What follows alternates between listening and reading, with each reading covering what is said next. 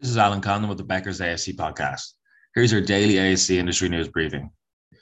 Raleigh, North Carolina based Compass Surgical Partners has secured a minority investment by Health Velocity Capital, a private equity firm that focuses on healthcare services and software businesses. The partnership aims to drive Compass's growth into new markets and benefit its joint venture ASCs as the healthcare industry continues its shift away from hospitals toward the outpatient setting.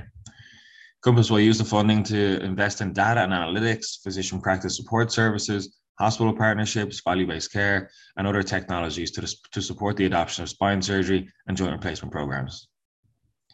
Three joint venture ASCs opened in Virginia, Tennessee, and Arizona in the past three weeks. One, Stone Springs Hospital Center opened a $6.8 million, 18,000 square foot orthopedic ASC in Sterling, Virginia. Stone Springs Ambulatory Surgery Center is a joint venture with 16 physician partners. Two, HCA Healthcare and Atlantic Orthopedics and Sports Medicine opened a joint venture ASC in Portsmouth, New Hampshire. Eight physician partners at Atlantic Orthopedics have partial ownership in the ASC, which is affiliated with Portsmouth Regional Hospital.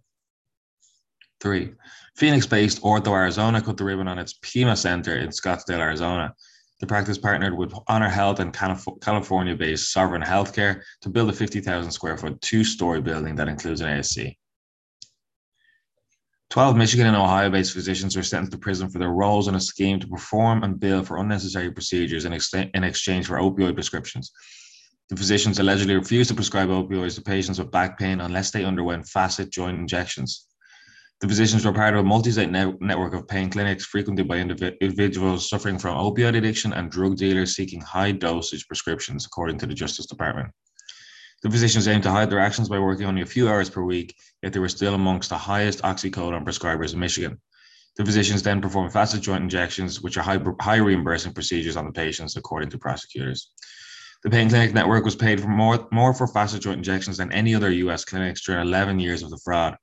The defendants submitted $250 million in false billings and forfeited $16 million in fraud proceeds.